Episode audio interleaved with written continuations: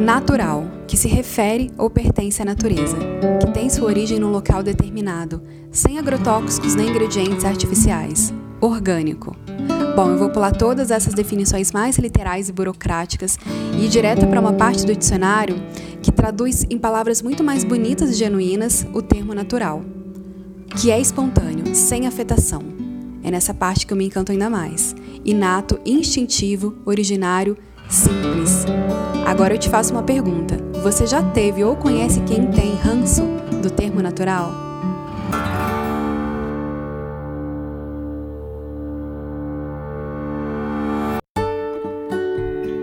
Pois é, como ter ranço de um termo que é tão bonito e cheio de significados essenciais que a gente precisa resgatar para ontem? Mas tem, e principalmente porque o sentido do natural foi muito banalizado e completamente distorcido.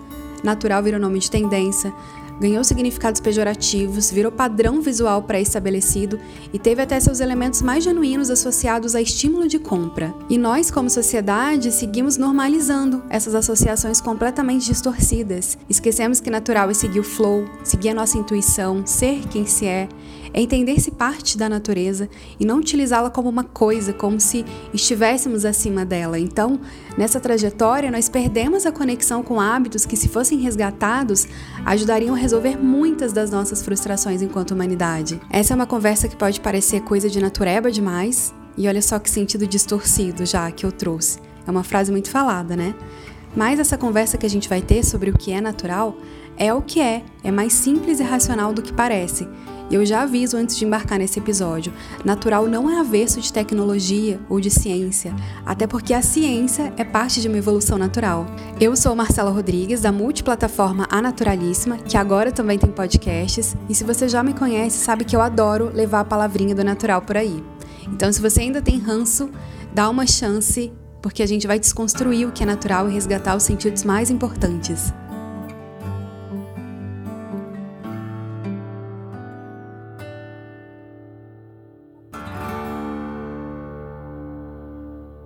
Eu senti de compartilhar aqui com vocês algumas ações do dia a dia do que eu chamo de renaturalização dos hábitos.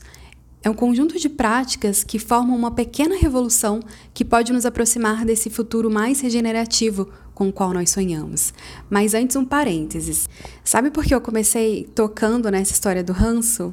Primeiro que eu acho bem curioso, mas diz muito sobre nós, mas também porque me lembra quando eu escolhi esse nome A Naturalíssima lá para os meus projetos, tanto tempo atrás, era uma época que o natural não era cool, tinha um sentido ainda mais distorcido, era muito visto como clichê, e eu percebia muito esse tom no olhar das pessoas de ver o natural como algo clichê, como algo que já era distorcido e que às vezes parecia menos sério, sabe? E essa minha percepção acontecia inclusive nos lugares que eu transitava e tinham pessoas que já estudavam sustentabilidade, que já eram da espiritualidade. Isso me gerava um estranhamento ainda maior. Eu ficava me perguntando: por que será que o natural perdeu esse sentido tão genuíno? Como eu falei, nós mesmos, enquanto sociedade, fomos normalizando essa distorção toda do termo, né? E aí eu tive vários momentos de dúvida: será que eu devo trocar o nome? Será que eu devo escolher um outro nome mais sério, e eu sempre pensava que esse nome veio como intuição, e ao mesmo tempo, conforme eu estudava sobre sustentabilidade, regeneração, me aproximava da natureza e olhava para minha ancestralidade, eu entendi o porquê eu me encantava com o termo natural, era por todos os sentidos dele. E cada dia mais eu passei a ter certeza que é preciso renaturalizar os nossos hábitos. Eu estou falando de pequenas ações que têm grandes impactos. Então, nesses anos, eu venho compartilhando nas redes sociais recortes da minha jornada, recortes de escolhas conscientes que eu acredito, de quem tenta renaturalizar os hábitos. Eu acredito que isso é muito possível em qualquer tempo e, sobretudo, em qualquer lugar. Vocês acham que eu estou gravando esse podcast do meio do mato, de um lugar super natureza?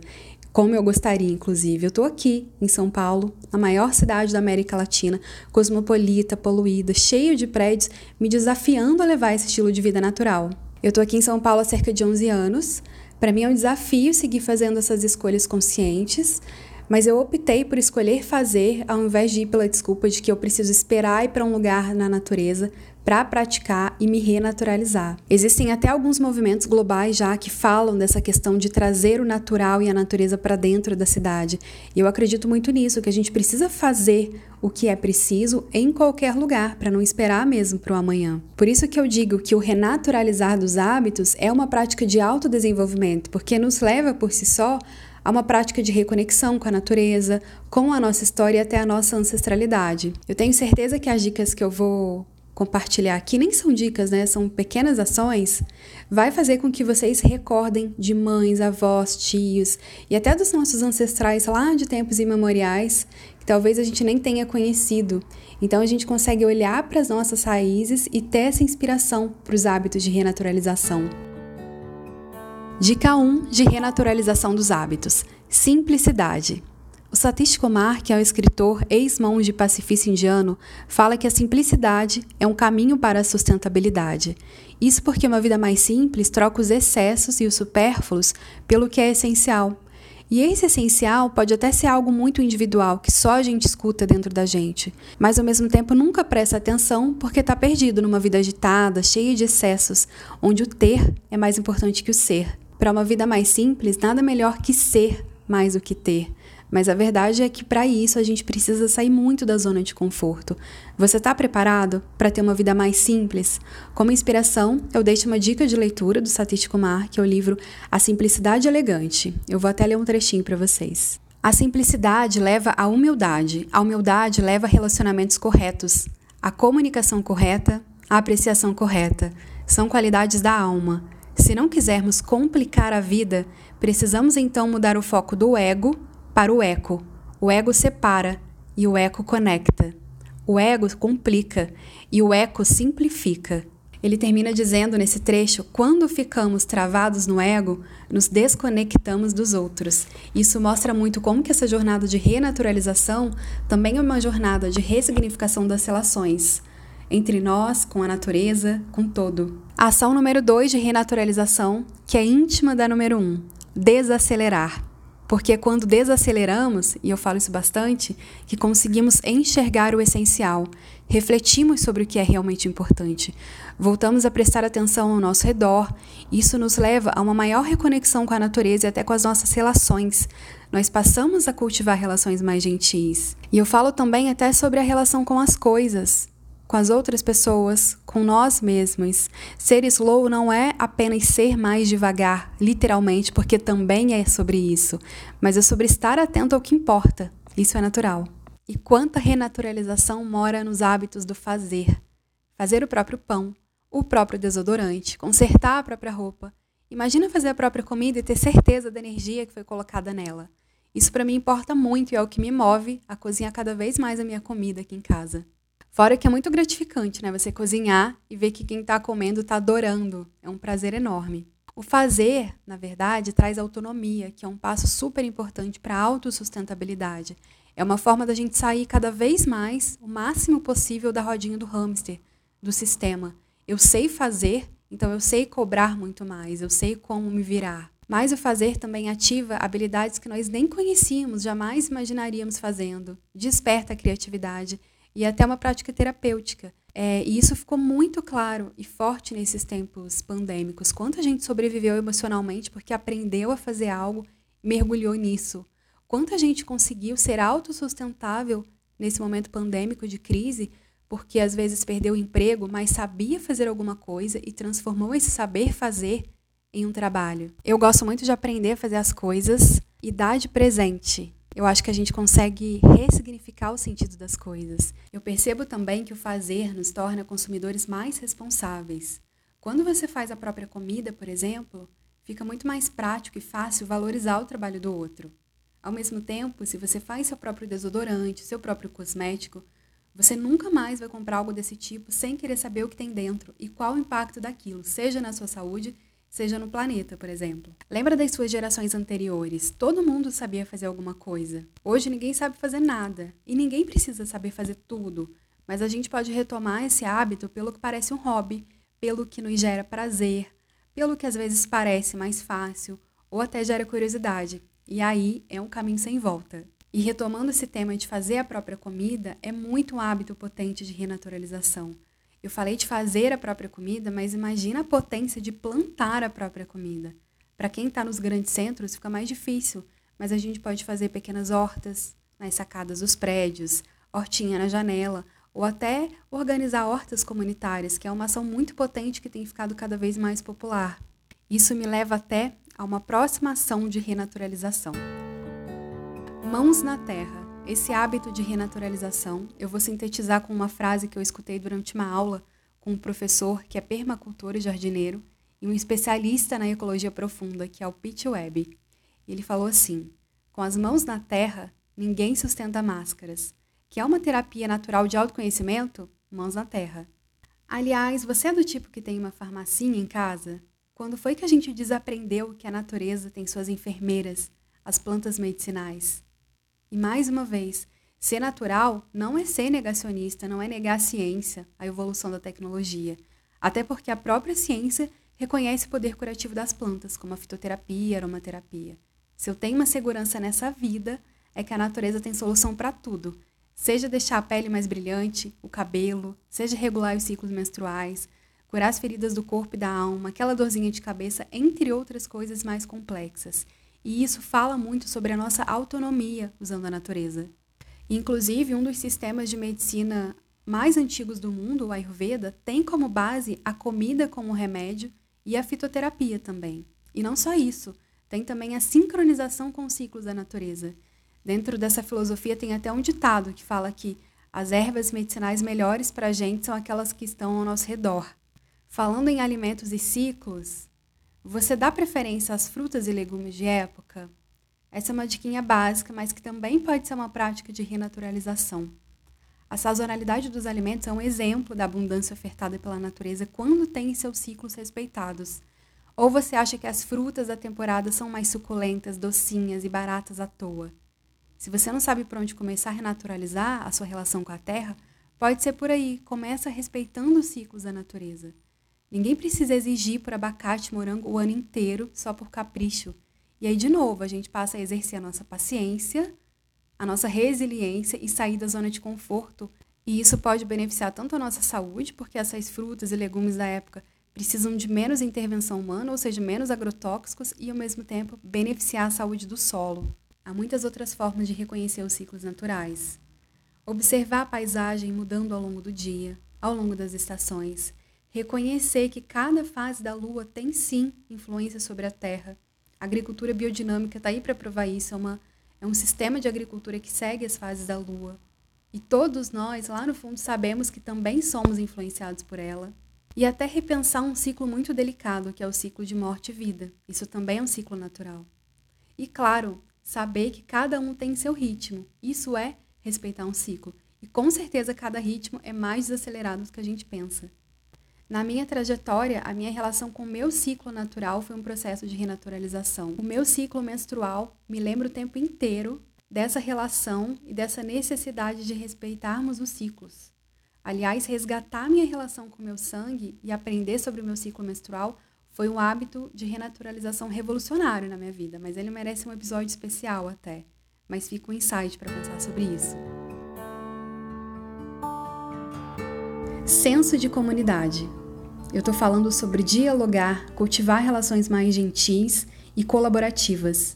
Eu não sei onde você mora, mas aqui em São Paulo uma das coisas que eu mais sinto falta, e tem muito lá na minha cidade, que é no interior do Rio, e onde a minha mãe ainda mora, são as relações construídas e de troca. Claro que tem ônus e bônus de saber da vida de todo mundo da vizinhança, mas eu acho tão incrível que quando eu vou lá visitar minha mãe, as amigas dela sempre mandam comidinha para mim, tipo bolo, doces, do maior capricho, e aí a gente sempre prepara algo de troca para poder retribuir. E quantas vezes eu já não as vi ajudando também, as pessoas se preocupam uma com a outra. Eu lembro que o meu pai sempre cultivou comida no nosso quintal, então tinha muita hortaliça, couve, taioba, tinha até fruta. E ele tinha um outro lugarzinho pequeno também que ele costumava plantar, e quando era época de colheita, ele sempre compartilhava com todo mundo. E poucas pessoas compartilhavam algo de volta. A gente sempre observou isso lá em casa como algo que foi se perdendo, né, durante esse tempo. E a colaboração, ela parte disso. A gente troca nessa mesma proporção, mas com sentido e uma vontade genuína. E quando eu cheguei aqui em São Paulo, nesses quase mais de 10 anos atrás, eu tive poucos vizinhos com essa relação. Eu tive duas sortes na vida. E como a gente pode resgatar isso, né? Não só ficando esperando que alguém retorne de volta. Em pequenas ações. Voltando a olhar no olho, sabe? A pessoa que você vai dividir o elevador, perguntando com real interesse se tá tudo bem. Avançando nessas cocriações. Eu falei lá atrás da questão da horta comunitária, que é uma coisa que tem ficado muito popular no Brasil. Então, tem locais, né, pequenas vilinhas ou bairros ou condomínios que estão construindo composteiras comunitárias, hortas comunitárias. Além de estreitar as relações, isso tudo vai por um lado colaborativo também, que é um dos alicerces desse futuro regenerativo que todos os especialistas tanto falam. Nem estava aqui no meu roteirinho de coisas que eu queria compartilhar com vocês, mas eu lembrei de algo que é uma forma de renaturalização, sim, de resgate trazer os elementos da natureza para perto de casa, para muito além da história de trazer plantinhas para perto de casa. Dá para a gente fazer algo além e lembrar que a natureza tem outros elementos. Antigamente, por exemplo, sentar ao redor do fogo era uma prática que fortalecia as relações, era uma prática de lazer, de descanso.